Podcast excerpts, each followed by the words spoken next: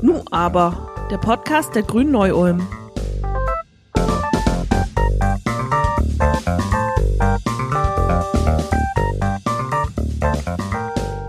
Wir produzieren zu viel Müll.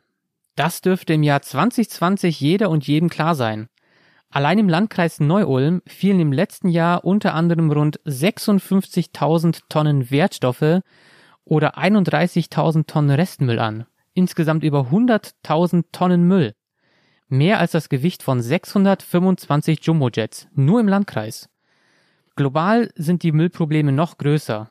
Allein in den Meeren haben sich bereits mindestens fünf große Müllstrudel gebildet, vorwiegend bestehend aus Plastikmüll. Der größte Müllstrudel treibt im Nordpazifik und hat den passend traurigen Namen Great Pacific Garbage Patch.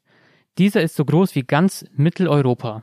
Man könnte also stundenlang über den Müll fliegen, ohne auch nur mal das Meerwasser sehen zu können. Mein Name ist Alper Artun und in der heutigen Folge von Nu aber, dem Podcast der Grünen Neu-Ulm, wollen wir über Müll, Plastik, Müllentsorgung und Zero Waste sprechen. Dazu haben wir wieder zwei Gäste eingeladen, das ist zum einen Ute Seibt, grüne Stadträtin in Neu-Ulm und bis Mitte 2019 Abfallberaterin bei den Entsorgungsbetrieben der Stadt Ulm.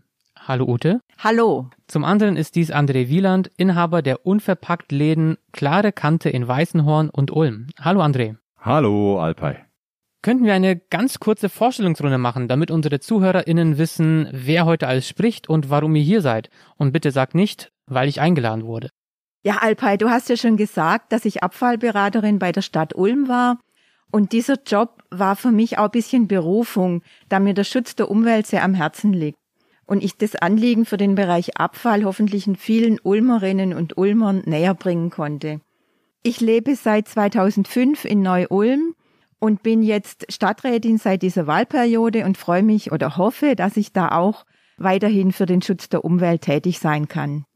Deshalb bin ich heute auch gern zu diesem Interview hierher gekommen. Also ich heiße André Wieland, ich wohne hier in Weißenhorn. Mein Beruf ist, was eigentlich mal mein Hobby war, ist jetzt mein Beruf, nämlich den Betrieb eines Unverpacktladens.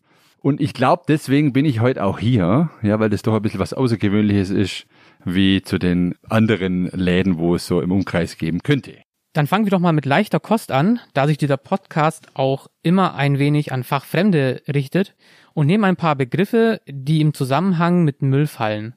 Könntet ihr oder du, Ute, besonders kurz erläutern, was duales System genau bedeutet? Wann ist etwas Hausmüll oder Restmüll oder Wertstoff? Ja, also vielleicht erstmal, ja, das duales System. Ich hole mal ein bisschen weiter aus beim dualen System. Und zwar in den 90er Jahren sollte eingeführt werden, dass alle Verpackungen im Laden zurückgelassen werden können. So wollte man die Hersteller und den Handel dazu bringen, dass sie weniger Verpackungen herstellen. Dagegen ist der Handel hauptsächlich Sturm gelaufen, Verpackungsindustrie auch. Und als Kompromiss entstand dann das sogenannte duale System. Und das ist eine haushaltsnahe Entsorgung von Verpackungen und die wird durch Lizenzgebühren auf die Verpackungen die vom Hersteller bezahlt werden, wird es finanziert. Aber im Endeffekt kauft es natürlich der Verbraucher, wenn er die verpackten Waren einkauft. Jetzt Restmüll, gut, das ist der Müll, der in der Regel über die Restmülltonne, aber auch die öffentlichen Mülleimer und die Straßenreinigung eingesammelt wird. Und in dem sind Abfälle, die nicht sinnvoll wiederverwertet werden können, entweder weil es dafür aktuell noch keine Wiederverwertungsmöglichkeit gibt oder sind auch Wertstoffe dabei, die aber dann so verschmutzt sind, dass ein Recycling nicht sinnvoll ist.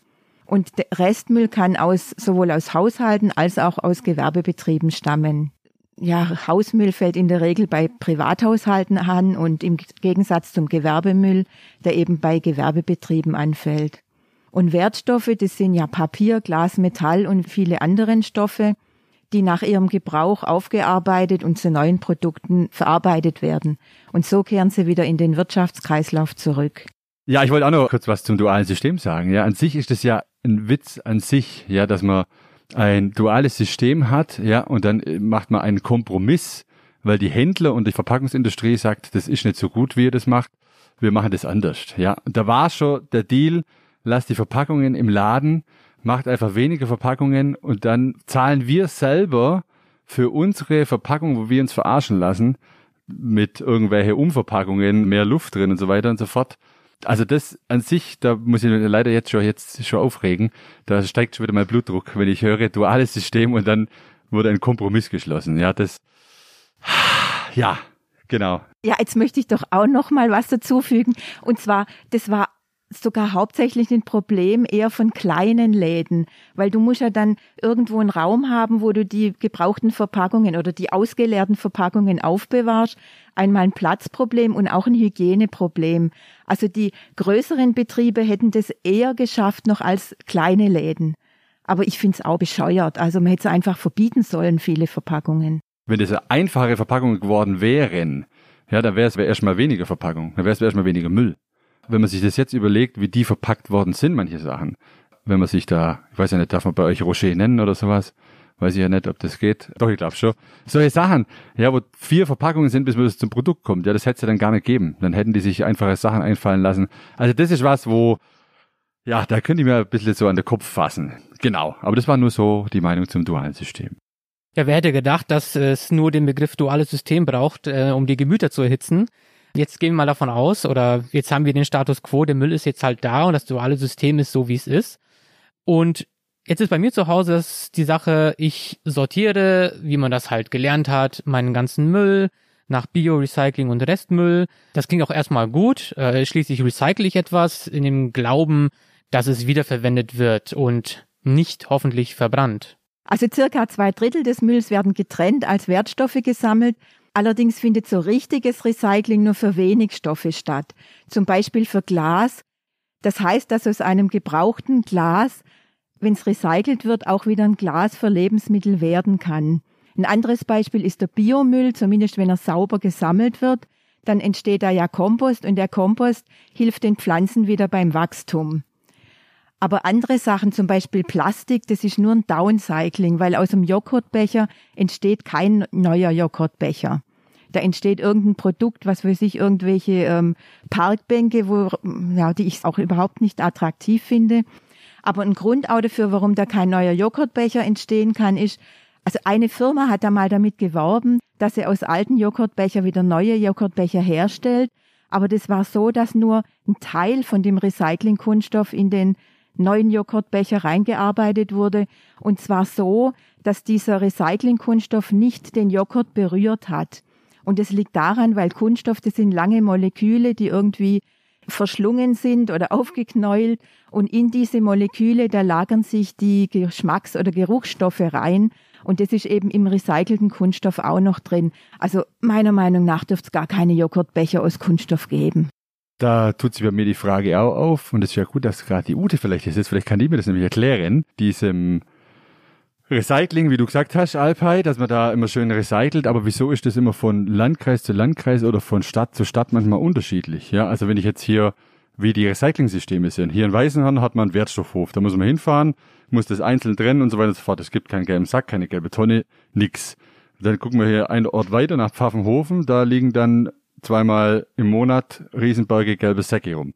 Wieso ist das immer unterschiedlich? Ja, woher kommt das, dass das jeder selber bestimmen kann und wieso gibt's da keine bundeseinheitliche Lösung, dass man sagt, okay, das ist egal, wo ich hinziehe, egal was ist, es gibt immer das gleiche System, um zu recyceln.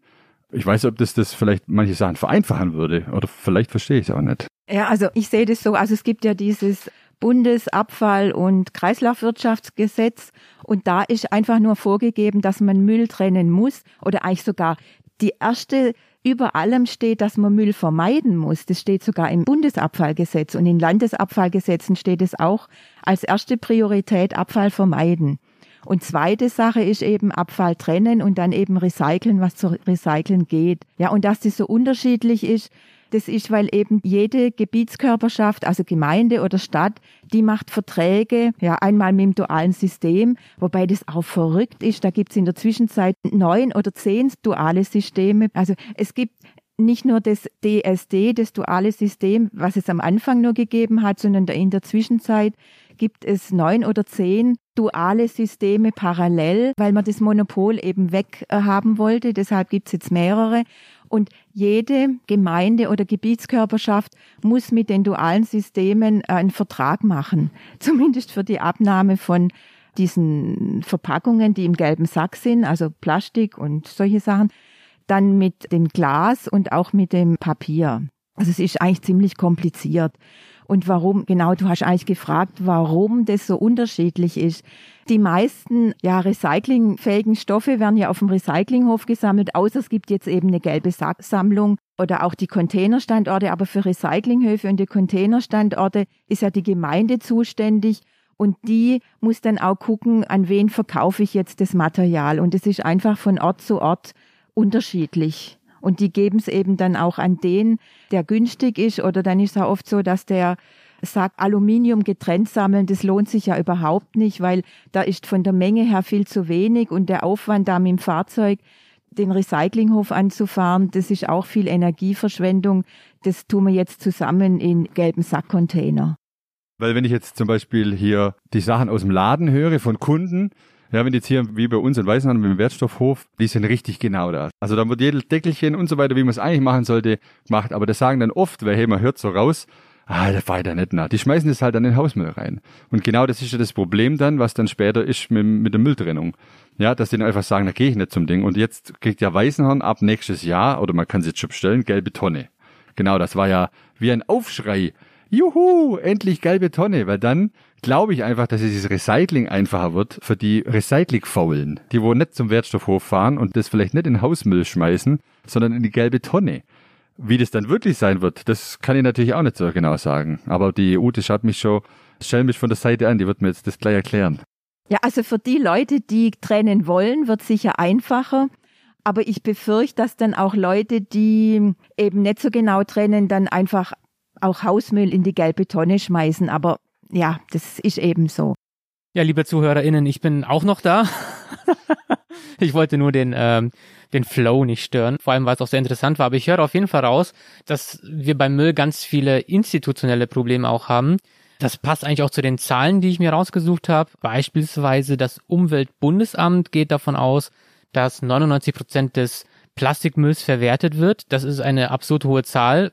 Allerdings muss man halt eben auch nachgucken, was das denn tatsächlich bedeutet und die Definition von Verwertung in dem Zusammenhang lautet nichts anderes als verwertet ist, was zum Betriebshof gefahren wird. Das heißt, es ist dann nicht mit drin, was danach damit passiert, ob es tatsächlich recycelt wird oder halt eben verbrannt. Und Schätzungen dazu zur tatsächlichen Recyclingquote deuten eher darauf hin, dass lediglich 30 Prozent unseres Recyclingmülls tatsächlich recycelt werden. Das heißt, um das Beispiel nochmal aufzugreifen, aus dem alten Joghurtbecher wird ein neuer Joghurtbecher. Das heißt, die Quote ist sehr, sehr gering. Zudem jetzt, woran kann das liegen, diese niedrige Quote? Ja, da bin ich ja vielleicht der falsche Ansprechpartner, das weiß ich ja nicht. Das wird ja an anderen Stellen entschieden, wieso so wenig recycelt wird. Also ich hatte irgendwie mal Zahlen, dass es 43 Prozent recycelt werden, ja, von dem Plastikmüll, aber davon bloß 16 Prozent wirklich recycelt werden und der andere Teil wird irgendwo hingefahren, ausgefahren, woanders hingefahren und das gilt dann auch in die Recyclingquote mit rein. Also ich weiß jetzt nicht, warum nicht mehr recycelt wird. Ja, also da bin ich vielleicht, da gebe ich gern weiter. Ja, also das Recycling ist eben gerade für Kunststoff auch schwierig, weil es gibt einmal sehr viele verschiedene Kunststoffe. Manchmal steht es ja auch drauf PE oder PP, also Polyethylen, Polypropylen. Aber viele Verpackungen bestehen aus mehreren Kunststoffen oder sogar beim Beispiel Tetra Pak, das kann sein, da ist außen äh, eine Wachsschicht, dann kommt Pappe zur Stabilität, dann kommt womöglich noch Aluminium und innen drin ist noch der Kunststoff, damit da äh, keine Reaktion mit dem Alu oder mit der Pappe da besteht. Da wieder ganz kurz einhaken. Das wäre jetzt für mich auch ganz interessant zu wissen. Du hast diese Abkürzung angesprochen, die man auf den Verpackungen sieht. Jetzt angenommen, ich habe keine verpackungslose Alternative zur Hand und habe ein Plastikprodukt vor mir, natürlich rein hypothetisch. Welches dieser Abkürzungen ist denn das bessere? Also was deutet darauf hin, dass es tatsächlich recycelt werden kann?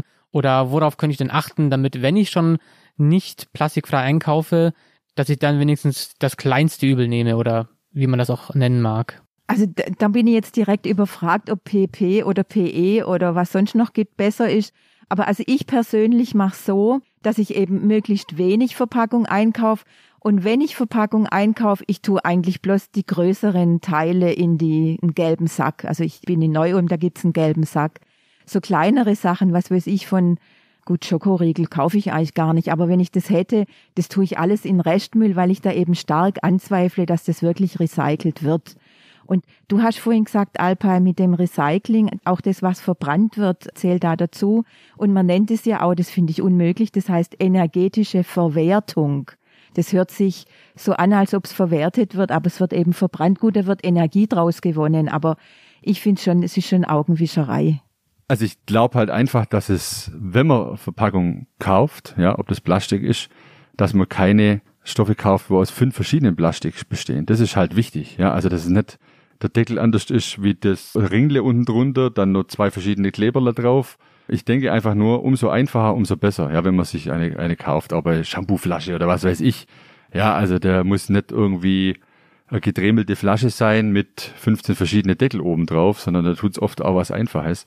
Das ist dann zu verwerten, so wie man mitbekommt, einfach wesentlich einfacher, ja. Also weil man das einfach dann direkt wirklich recyceln kann und nicht irgendwo verwertet wird, ja, also thermisch verwertet wird, sondern das kann man wirklich recyceln. Wo du gesprochen hast, ist mir noch eingefallen, das ist auch beim Joghurtbecher, da ist ja oft der Aludeckel drauf. Und wenn Joghurtbecher mit Aludeckel, also dass der noch dranhängt, in gelben Sack kommt, das ist auch Quatsch, weil das wird ja nicht händisch sortiert, da reißt ja keiner anderer den Deckel ab, sondern das kommt entweder zum Alu, zum Plastik oder wahrscheinlich in Restmüll, weil es eben nicht getrennt ist. Und genauso, du hast jetzt erwähnt, diese Deckel von Plastikflaschen, ich mache die immer weg. Also ich tue das nicht zusammen in gelben Sack. Also es ist dann tatsächlich besser, wenn ich solche Verpackungen habe, die so weit es geht auseinanderzunehmen. Bei den Joghurtbechern ist das ja auch oft so, dass sie außen noch so eine kleine Pappummantelung haben mit einer kleinen Perforation, um sie abmachen zu können. Das mache ich natürlich immer ganz brav. Und ja, das ist dann, wenn ich das so mache, wahrscheinlich der vernünftigste Weg, dass ich alles auseinandernehme und auch nicht irgendwie zusammengeknüllt wieder reinschmeiße, sondern tatsächlich einzeln. Das Vernünftigste wäre Joghurt im Glas. Im Mehrwegglas? ja, selbstverständlich. 15 Cent Pfand und dann läuft das System. Sowas ist gut. Da gibt's super gute Joghurts schon. Wirklich. Ja, gibt's tolle Firmen, die das machen. Also das wäre das Vernünftigste. Ja, genau. Aber wenn, dann ist der Schritt richtig, was du gesagt hast, mit dem Auseinanderfriemeln. Oder auch noch, dass du hier auch Joghurt aufstellst, dass man den reinlassen kann ins Glas, das man mitbringt. Wäre kein Problem, aber das Gesundheitsamt ist da nicht so auf meiner Seite. Ja, also die überprüfen das natürlich und das ist natürlich dann zu Recht. Ja, bei Joghurt, Milchprodukte, alles da, da darf man keine Schatze machen. Ja, da gab es schon oft große Probleme dann im Magen-Darm-Bereich. Von dem her werden wir da schon gut kontrolliert und das geht bei uns leider nicht, weil wir haben hier auch keine Küche. Ja, also da geht es leider nicht. Ja, sonst kann man ja auch tierfreie Alternativen nehmen, die sind ja auch besser fürs Klima. Nebenbei bemerkt. Vollkommen richtig. Also, ist ja, so ist ja immer weiter hoch, die Pyramide. sind, ja, sind ja bei einem grünen Podcast. Ja. So, jetzt nochmal zurück zur Sache. Ich habe hier noch eine Zahl, die ich mitgebracht habe. Und zwar verbrennen wir in Weißenhorn jedes Jahr 110.000 Tonnen Abfall, beziehungsweise thermisch behandelt. Warum ist das so viel und was passiert mit der Asche? Ähm, warum das so viel ist? Ja, ähm, weil es eben angeliefert wird. Also es ist nicht allein vom Landkreis Neu-Ulm, sondern es kommt so aus dem Umkreis von ja maximal 80 Kilometer wird der Müll angeliefert, aber nicht aus Ulm. Du hast gesagt, also es bleibt Asche übrig, also ungefähr ein Viertel des Abfalls bleibt als Asche übrig. Die Asche, die kommt auf eine Deponie. Und früher wurde ja der Abfall einfach so deponiert, ohne dass er verbrannt wurde. Und da war das Problem, dass wenn Sickerwasser, also wenn es auf die Deponie geregnet hat und das Wasser, das durch den Abfall durchgedrungen ist, das hat Stoffe aus dem Abfall gelöst. Entweder weil die einfach so schon drin waren oder weil der Abfall sich eben noch zersetzt hat. Und so gelangten eben auch Schadstoffe in, ja, ins Grundwasser. Und wenn eben Asche gelagert wird, dann ist die Gefahr viel, viel geringer. Man hat auch die alten Deponien mit einer Tonschicht und mit Plastikfolie auch abgedeckt, damit da eben gar kein Wasser mehr durchsickern kann neben der Verbrennung, also neben der Reduzierung von dem Müllberg, also dass man Asche produziert, ist auch noch wichtig, dass bei der Verbrennung Strom und Wärme gewonnen wird. Und in Weißenhorn wird unter optimalen Bedingungen der Strombedarf für 13.000 bis 14.000 Haushalte und der Wärmebedarf für 2.500 Haushalte erzeugt. Allerdings sind am Fernwärmenetz aktuell nur circa 100 Abnehmer angeschlossen, also Haushalte und Betriebe. Aber täglich werden das mehr. Zu der Sache mit der Anlieferung von Müll aus der Umgebung, das ist jetzt irgendwie ein bisschen komisch. Warum machen die anderen das nicht einfach selber? Ich meine, ich bin Informatiker, ich darf keine Ahnung haben, ich stelle mir das so vor. die verbrennen den Müll, stecken Filter dahinter und dann machen die das doch auch. Oder was hat Weißenhorn, was die anderen nicht haben? Äh, das ist gar nicht so einfach. Also so eine Müllverbrennungsanlage, da ist fast der größte Teil ist die Abluftreinigung, also mit Aktivkohle, mit Wasser, mit was weiß ich noch alles. Also die eigentliche Müllverbrennung ist nur ein Teil und die Abluftreinigung, das ist ein sehr großer Teil und das ist eben technisch sehr aufwendig, kostet viel und da ist es halt sinnvoller, wenn man weniger Anlagen hat und da dann mehr verbrennt. Wenn jede Gemeinde ihre eigene Anlage hätte, das wäre ja viel teurer. Gut, das heißt, wir haben immer Abfall, der auch verbrannt werden muss, nicht zu wenig. Gibt es einen Ausweg aus dieser Müllspirale? Gut, es gibt zum Beispiel das Konzept Cradle to Cradle, also Wiege zur Wiege. Und es besagt, dass die Abfälle so aufbereitet werden, dass keine neu gewonnenen Rohstoffe zur Herstellung von Recyclingprodukten verwendet werden müssen. Leider sehe ich uns von diesem Ziel für viele Abfälle noch weit entfernt und es ist dabei oft ein hoher technischer Aufwand notwendig, bei dem ja auch wieder Energie oder ja Rohstoffe verbraucht werden. Aber trotzdem sollte man dieses Konzept weiter verfolgen. Ja, ich hätte natürlich die Lösung einfach weniger Müll machen, weniger Verpackungsmüll machen, ja, sich selber ein bisschen zügeln, ja, aber wenn das nicht ganz so einfach ist und da, jetzt kommen wir da in die Richtung von Zero Waste oder unverpackt. Da sind wir auch schon beim Stichwort Zero Waste, zu Deutsch kein Müll oder Null Müll, ganz wortwörtlich, aber das ist, sagt man ja nicht. Jetzt gibt es ja, ja doch einen gewissen Trend seit einiger Zeit, äh, Menschen, die versuchen, Abfall möglichst zu vermeiden, dass er gar nicht erst entsteht. Und da spielt dann quasi das Konzept deiner Läden eine große Rolle von vorne. Magst du uns kurz von dem Laden erzählen? Ja, natürlich, klar, gerne. Ich kann auch kurz ausholen, wie es dazu gekommen ist überhaupt. Weil vor vier Jahren hatte ich nichts mit plastikfrei zu tun und auch noch nichts mit Bio. Ja, also das kann man sich jetzt gar nicht vorstellen. Der muss doch schon immer so gewesen sein. Nein, vor vier Jahren war er damit gar nichts. Wir waren im Urlaub mit meiner Family und wir sind dann an keine Touristrand vorbeigefahren mit meiner Tochter und da ist dann so viel Müll angeschwemmt worden, das war unfassbar. Ja, Plastikmüll, man hat es immer vorher gelesen, hier, da geht's Strudel und so weiter. Aber es ist was anderes, wenn man sieht, ja, und wenn man da drin schwimmt und wenn man das dann die ganze Woche sieht. Das wurde abends rausgefischt und es wird dann am nächsten Tag sind wir wieder dahin und es kam wieder das Gleiche. Und ab da wurde dieser Samen gesät, ich muss was verändern in meinem eigenen Leben.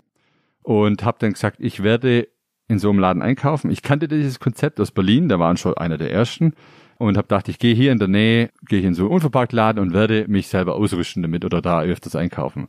Aber Tada, die nächsten waren München, Augsburg, Stuttgart. Hat nichts mit Ökologie zu tun, da hinzufahren, um dann da unverpackt einzukaufen, um die Umwelt zu schonen.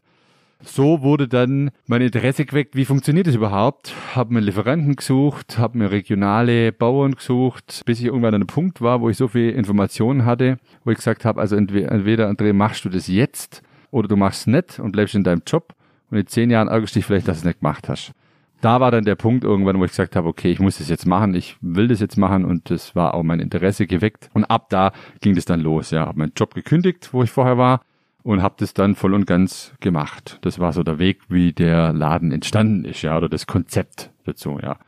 Man darf sich da, man muss auch dazu sagen, wenn man selber was gründen will und das ist ein bisschen abwegig, man darf sich nicht vom Nein äh, leiten lassen. Ja, also wenn es am Nein gescheitert hätte, dann wäre der Laden nie entstanden, weil ich ungefähr 18 Neins gekriegt habe von verschiedenen Stellen, ja, von Banken, von Businessplanern, von was weiß ich. Also es gab genug Neins, ja, aber wenn man, ich denke, der innere Wille da ist, dann funktioniert es schon es gibt immer irgendwie ein bisschen Weg. Das hat man dann auch danach gemerkt.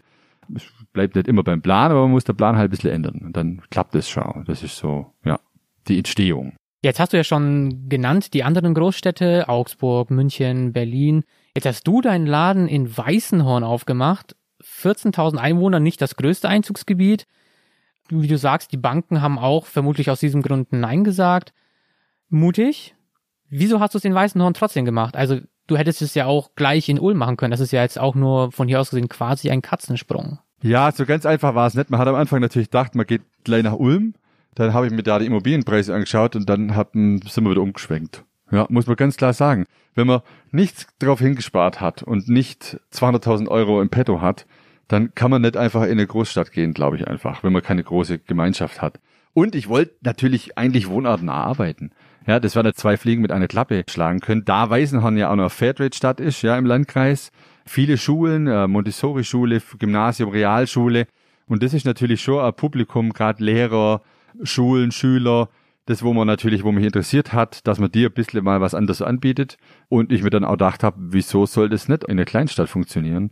Ähm, wieso soll das nur in eine große Städte funktionieren? Also da könnte es vielleicht mehr untergehen, wie wenn du in eine kleine Stadt gehst, wo du wirklich auffällst, ja, mit so einem Laden. Und das hat sich zum Glück, also ich bin da mit dem Klemmbrett durch Weißenhorn, habe dann Umfragen gemacht, habe das dann auch Social Media Umfragen gemacht in Weißenhorner Gruppen und so weiter und so fort.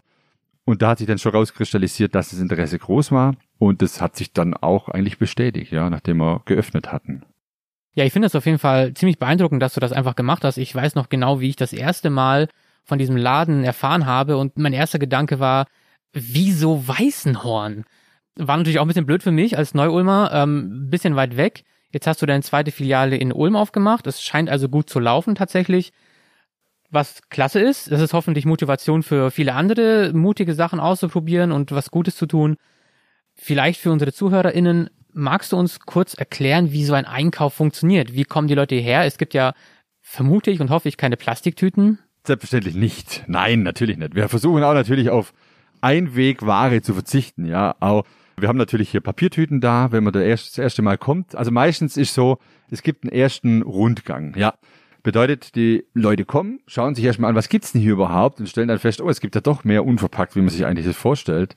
Ja, also wir haben jetzt hier so ungefähr 60, 65 Schutzspender und von die Gläser haben wir so um die 15 bis 20, wo gefüllt sind, 26 Gewürze, viele Backwaren. Also wir sind schon eigentlich gut ausgestattet wie ein guter Dorfladen, so kann man sagen, ja, als unverpackt Variante. Wie funktioniert der Einkauf? Das war die Frage. Also, Generell darf man alles von daheim mitbringen, was daheim rumsteht. Ob das Tupperschüsseln sind, ob das Gläser sind, ob das eine Lidl-Tüte ist, das ist uns völlig egal. Es geht darum, um den Mehrweggedanke, benutzt die Sachen öfters, kommt hierher. Das Gefäß, das man befüllen will, wird hier bei uns gewogen. Ja, das Leergewicht des Gefäßes. Dann darf man füllen. Wir dürfen, können ab zwei Gramm können wir wiegen. Äh, ist jetzt nicht ganz so abwegig. Wir haben, wir haben auch Lorbeer, ja, und der ist nicht ganz so schwer. Also ab zwei Gramm ist schon möglich.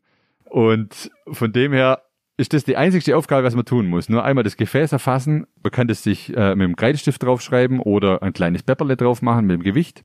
Dann abfüllen, wie viel man braucht. Zum Schluss vor zur Kasse. Wir rechnen alles der Inhalt aus, mehr muss man nicht machen. Es gibt eine eine Auflage, das ist nämlich bei Waschmittel, haben wir natürlich auch. Waschmittel, Spülmittel und solche Sachen. Da muss es ein Gefäß sein, wo sowas schon mal drin war. Das ist einfach vom Gesundheitsamt, da darf man keine Verwechslungsgefahr, dass da irgendwie mit einem Sprudelfläschle, ja, oder mit einem guter Dieterbrunner Fläschle, Abfüller, das ist nicht erlaubt weil das einfach zu gefährlich ist für Kinder. Da muss man immer davon ausgehen, dass das äh, Kinder trinken können und da haben die zu viel schnell verschluckt, bevor man merkt, dass es nichts zum Trinken ist. Und das gab halt oft schon Fälle vom Gesundheitsamt. Aber sonst, bei den Lebensmitteln gibt's keine Auflagen. In dem ja, Ute, du hast im Vorfeld ja mal erwähnt, dass du in einem seiner Läden gewesen bist. Magst du uns dein Erlebnis äh, mitteilen? Ja, also ich bin in Ulm hingegangen. Meine Nachbarin hat erzählt, da muss mal hingehen. Ähm, hab's dann auch gemacht, habe auch paar Gefäße dabei gehabt und war doch erstaunt, dass es nicht nur Lebensmittel waren, die es gibt, sondern eben auch, ja, das schon erwähnte Waschpulver, Klarspüler. Ich habe mir Spülmaschinen, Salz dann abgefüllt, mitgenommen. Ja, wie, das Erlebnis war. Also ich fand's toll. Also ich, ich bin ja schon ein bisschen älter und in Ulm gab's schon mal die Ringelblume. Die hat in den 90er Jahren auch Waschpulver und Klarspüler und auch ja, Spülmittel und auch Kosmetika lose verkauft. Aber leider, da war die Zeit noch nicht reif. Die hat irgendwann aufgehört. Das, das war schade. Kennt ihr zufällig noch andere Initiativen im Landkreis, von denen ihr zählen möchtet? Also es gibt ja so Initiativen wie mit diesen Kühlschränken, wo überall steht. Also das finde ich natürlich super Alternativen. Es gibt auch sowas wie Solar, wie die solidarische Landwirtschaft. Ja, das sind Arbeiter, wo Sachen sammeln, bauen, sich zusammentun und dann nur mengenbezogen abgeben. Das finde ich auch wunderbar. Und ansonsten, was man halt so als Lebensmittelhändler nicht vergessen dürfte, sind zum Beispiel so natürlich, was jetzt nicht, nicht gemeinnützig, doch ist ja gemeinnützig, aber so Sachen wie die Tafel oder so darf man jetzt auch nicht vergessen. Ja, also wenn ich da, wenn es bei uns Sachen übrig sind oder so, die werden da auch abgeben, bevor die kaputt gehen oder wir verschenken die Sachen. Solche Initiativen darf man auch nicht vergessen, die wohl eigentlich schon selbstverständlich sind. Ich sehe es bloß immer, weil hier genau gegenüber eine ist. Und da ist immer ein riesen Andrang und er ist nicht weniger geworden, der ist mittlerweile mehr geworden. Und solche Sachen sollte man vielleicht nicht weniger unter den Tisch kehren wie ein Kühlschrank in der Uni. Also das darf man nicht vergessen, muss man. Das soll jetzt nicht abwertend sein gegenüber dem Kühlschrank, aber ähm, ich hoffe, man versteht, wie ich das meine. Dann gehen wir mal noch zu den Praxistipps über, bevor wir unseren Podcast beenden. Habt ihr noch für unsere ZuhörerInnen ein paar Tipps, wie man Abfall leicht oder nicht so leicht vermeiden kann oder minimieren kann? Das selbstverständlich. Ich, gerade im Bereich im Plastik, da kann ich auf jeden Fall helfen. Ja, was ich so immer auch hier mitgebe. Zum Beispiel, um ein bisschen weniger Plastik im Alltag zu haben, gibt es verschiedene Möglichkeiten. Also, es gibt zum Beispiel, man könnte mal machen, einmal in der Woche macht man einen Plastikfreitag. Versucht mal von morgens bis abends kein Stück mit Plastik zu kaufen. Das ist schon mal eine sehr schwierige Aufgabe, wenn man dann merkt erstmal, wie knifflig ist das eigentlich? Oder wenn man sagt, ich möchte jetzt ein bisschen, also Zero Waste ist immer ein bisschen zu hoch gesetzt, ich sage immer ein bisschen Low Waste, ja, also ein bisschen weniger, dann, dass es auf Dauer hält, kann man auch sagen, ich nehme jetzt einen Raum vor und möchte den in drei Monaten plastikfrei machen. Auch das ist nicht so einfach, wie es klingt. Vor allem das Bad ist das Schwierigste. Also oft, wenn man sich das anguckt, was da irgendwelche Bodylotions, man geschenkt kriegt hat, oder da stehen Sachen rum, die wahrscheinlich gar nicht viel nutzt. Und das wäre zum Beispiel auch der Punkt drei. Nehmt euch den Raum vor, wie das Bad zum Beispiel, nehmt eine große Kiste, schmeißt alles rein, ob das Kosmetik ist, Zahnpasta, alles drum und dran, was nach vier Wochen draußen steht, das benutzt ihr wirklich. Der Rest braucht ihr nicht und müsst ihr auch nicht nochmal neu kaufen. Also das sind so Sachen, wo man sich selber ein bisschen austricksen kann, weil man benutzt oft nicht viel, ja, und immer das Gleiche meistens. Man benutzt das Gleiche, ja, aber es steht sehr viel rum. Ja, das sind so praktische Tipps, weil oft, man, man könnte jetzt auch sagen, unterbindet die Impulskäufe, wo man sich oft leiten lässt, aber da bin ich selber nicht davor gefeit. Ja, das ist ja unterbewusst. Das ist, ist jetzt nichts, wo man direkt drauf zugreifen kann, immer. Aber das wären jetzt so mal drei Tipps, wo ich jetzt mal wegen Plastik sagen könnte. Mir fällt da ein, also zuerst mal, dass man langlebige Produkte einkauft, bei denen auch eine Reparatur möglich ist. Und natürlich Second-Hand-Käufe, die sind auch ein großer Beitrag zur Müllvermeidung. Dann meine ich, Einwegischer, das sollte tabu sein. Also statt Coffee to go wäre Coffee to stay eine gute Alternative. Und neben der Ressourcenverschwendung ist dabei auch die Vermüllung der Umwelt ein Problem. So hat der Verband der kommunalen Unternehmen in einer vor kurzem veröffentlichten Studie angegeben, dass die Städte und Gemeinden jährlich 120 Millionen Euro allein fürs Einsammeln und der Entsorgung von diesen To-Go-Bechern aufwenden müssen. Und dann kann man zum Beispiel, wenn man im Hotel und in der Gaststätte Portionspackungen angeboten kriegt, die kann man ablehnen oder zumindest nach unverpackten Alternativen fragen. Und beim Buffet sollte man auch bloß so viel auf dem Teller tun, wie man auch isst und lieber öfters hingehen und sich nachbeugen. Das gilt natürlich auch beim Einkaufen, dass man bloß so viel einkauft, wie auch gegessen wird. Also ich persönlich, ich lehne so Probepäckchen, die man in der Apotheke oder sonst wo kriegt, die lehne ich oft ab, außer ich habe wirklich Interesse an dem, was da drin ist. Weil einmal liegt es oft daheim rum und es ist, ja, es ist einfach Verpackungsverschwendung. Es ist zwar nur wenig, aber Kleinvieh macht ja auch Mist.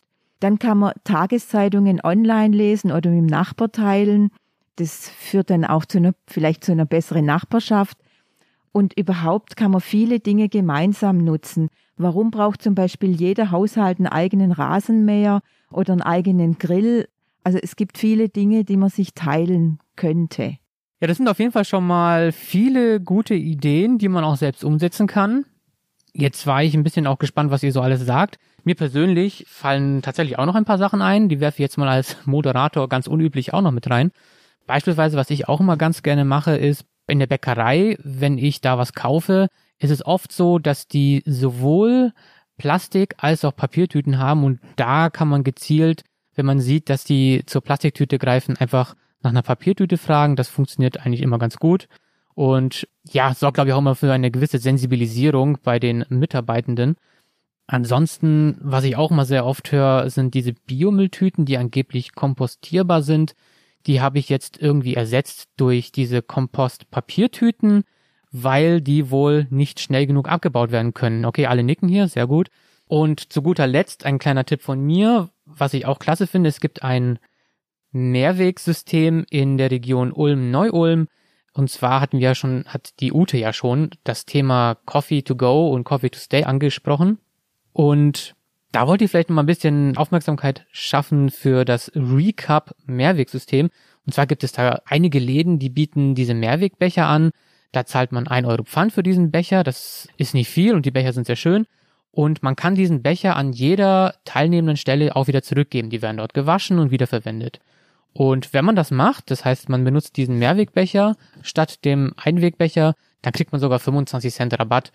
Es gibt einige Läden in Ulm und Neu-Ulm, aber es gibt auch ein paar Stellen in Roggenburg oder Ellertissen. Das heißt, guck da mal gern auf die Website. So eine Bio-Abfalltüten, da habe ich nämlich auch noch mal, äh, eine kleine Info. Ich habe mich gerade wegen Verpackungen oder Plastikverpackungen.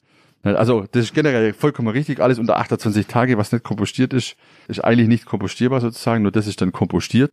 Aber es gibt super gute Erfindungen. Ja, also es gibt zum Beispiel, ich habe mit denen schon gesprochen, mit äh, einem Erfinder oder einem Händler aus Holland kommt der und der hat zum Beispiel auch so Verpackungen gemacht aus Zuckerstärke, die wo man benutzen könnte. Die haben ja da oben, also man muss ja wirklich sagen, ganze Läden, diese Ecoblaser heißen sie zum Beispiel, die komplett plastikfrei sind, ja, und manche Sachen, wo empfindlich sind, wie Gemüse, wie Spinat oder eine Karotte, wird in dieser Folie einpackt, dass sie wenigstens kein Plastik sind, sondern die sind kompostierbar und die sind unter 28 Tagen kompostierbar auf dem Kompost. Genau, also das war am Anfang nicht so, das war schwieriger Prozess, so ist jetzt der aktuelle Stand, was man machen könnte. Der hat die sogar so entwickelt, dass die die Firmen in ihre Verpackungsmaschine einspannen können und dann nichts ändern müssen an der Maschine, sondern nur diese Rolle kaufen. Aber er sagt, machen sie nicht, weil halt diese kleine Tüte 1 Cent für Plastik kostet und 8 Cent, wenn sie über ihn laufen würde.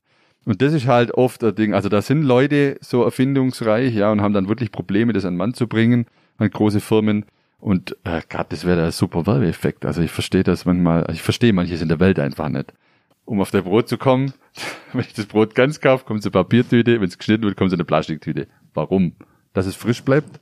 Das sind so Sachen, ich glaube, die sind so ein bisschen eingegangen in die Alltäglichkeit, ja, und man muss die Leute darauf hinweisen, auch an Wursttheken, an Käsetheken, wenn man Wurst und Käse konsumiert. Es ist so drin, ja, weil es einfach wahrscheinlich 20, 30, 40 Jahre lang so gemacht wurde. Dieses Phänomen habe ich oft, ja, wenn ich jetzt einen Käse kaufen gehe und dann sage ich, tut's bloß in die Papiertüte. Ja, wie? Ja, nur in die Papiertüte. Nix also rum. Nein, nur in die Papiertüte. Und dann laufe ich um die Ecke, hast du das schon mal erlebt? Der hat es nur in die Papiertüte rein. Also das sind so Sachen, wo ich dann auch manchmal denke, uh, es ist nur ein langer Weg. Aber man muss ja irgendwo mal anfangen. Mir fällt da auch noch einiges ein. Einmal zu dieser kompostierbaren Biomülltüte, mir schon gesagt, die enthält nämlich auch einen Teil von Kunststoff, weil man die für die Stabilität braucht. Wenn das rein diese Stärke wäre, dann würde die sich viel zu schnell zersetzen, wenn da Biomüll drin ist. Aber es gibt so auch eine schöne Erfindung, Papiertüten und die sind innen gewachst. Und die halten auch den Biomüll, also dieses feuchte Material aus und die können dann wirklich kompostiert werden. Jetzt, wo wir gerade bei diesen Plastikalternativen äh, aus Zucker sind, da habe ich eine Frage. Ich habe zu Hause eine, eine Deo-Tube, die ist aus Holland tatsächlich und die ist gewonnen aus Zuckerrohr. Also das heißt, die Verpackung ist gewonnen aus Zuckerrohr. Jetzt frage ich mich, jetzt habe ich ja hier die Expertin vor mir mit Müll, wenn ich diese Verpackung in den Biomüll schmeiße, mache ich es dann richtig oder muss ich trotzdem in den gelben Sack? Das ist nämlich auch ein Problem, genau im gelben Sack. Wenn da solche Verpackungen drin sind, die jetzt aus Lebensmitteln hergestellt werden, das muss ja irgendwie erkannt werden. Gut, ich glaube, das landet dann im Restmüll, vermute ich. Also ich würde es auch nicht in Biomüll tun, weil ich hätte da Bedenken, dass das nicht aus 100% Zuckerrohr ist, kann ich mir einfach nicht vorstellen, sondern dass da auch ein Teil Kunststoff drin ist und den wollte ich dann auch nicht im Biomüll haben. Okay, der André sitzt schon auf Kohlen, möchte auch was sagen? Ja, wir haben so Stoffe auch hier.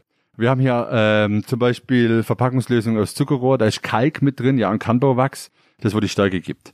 Diese Sachen, wenn die kaputt gehen, auch genauso wie deine Deodose, ja, das kommt ganz normal in den Hausmüll. Es kommt nicht auf den Kompost, es kommt nicht in der Biomüll. Das ist nur verwertbar, kompostierbar unter thermischer Belastung. Also es kann, nur wenn es verbrennt, wird es wieder die Grundteile, wo es mal wird. Das funktioniert nicht. Ja, also du kannst das könnt ihr auf den Kompost werfen, aber nach fünf Jahren liegt es immer noch da, weil es natürlich schon künstlich erstellt ist mit natürlichen, also Biopolymer. Aber es ist immer noch eine gute Alternative zu einem neuen, vollwertigen Erdölplastik. Das muss man ganz klar sagen. Aber man darf davon nicht ausgehen, dass wenn ich es jetzt irgendwo in die Umwelt wirf, dass da draus dann ein Löwenzahn wächst. Also das funktioniert trotzdem nicht. Also ich habe ein bisschen Probleme mit Verpackungen, die aus Lebensmittel hergestellt werden, also sei es jetzt Rohrzucker oder Stärke, da werden ja auch Felder, dann werden Lebensmittel angebaut für Verpackungen und da habe ich ein bisschen Probleme. Also ich plädiere schon mehr, wirklich dann ohne Verpackung zu kaufen. Also ich habe früher vor Corona Brot oder auch Käse, Wurst kaufe ich nicht, aber Brot und Käse habe ich einfach lose gekauft. Da habe ich meinen Beutel dabei gehabt und habe mir das Brot da reinstecken lassen. Oder auch Käse habe ich dann meinen Tupperdingsbums dabei gehabt und die haben es reingemacht. Aber zurzeit geht es eben wegen Corona nicht. Ja, ich danke auf jeden Fall euch für diese ganzen Informationen. Das ist ein längerer Podcast heute geworden. Ich sehe es schon auf der Uhr. Und wir könnten sicherlich locker irgendwann auch mal eine zweite Folge machen. Da gibt es viel zu sprechen. Ich bedanke mich auf jeden Fall, dass ihr heute hier wart und mit mir über Müll, Plastik und Zero Waste gesprochen habt. Ich bedanke mich natürlich ganz herzlich, dass ich bei sowas dabei sein konnte und dann auch mal zu diesem Thema ein bisschen was dazu sagen konnte. War sehr interessant. Vielen Dank. Ja, ich war auch gern dabei. Alle wichtigen Informationen zu dieser Folge und alle weiteren findet ihr auch auf unserer Website www.grüne-neu-ulm.de slash podcast. Ihr kommt aber auch von der Hauptseite direkt dorhin und wir werden in einem Artikel auch alle Informationen zusammentragen. Dort findet ihr Links zu Recap, zur, zum Müllkraftwerk, zur klaren Kante und alles, was wir heute besprochen haben. Nochmals danke an euch, dass ihr diese Folge unseres Podcasts angehört habt und ich würde mich freuen, wenn ihr auch in zwei Wochen wieder zuhört. Bis dahin, bleibt neugierig und bis zum nächsten Mal. Bis dann.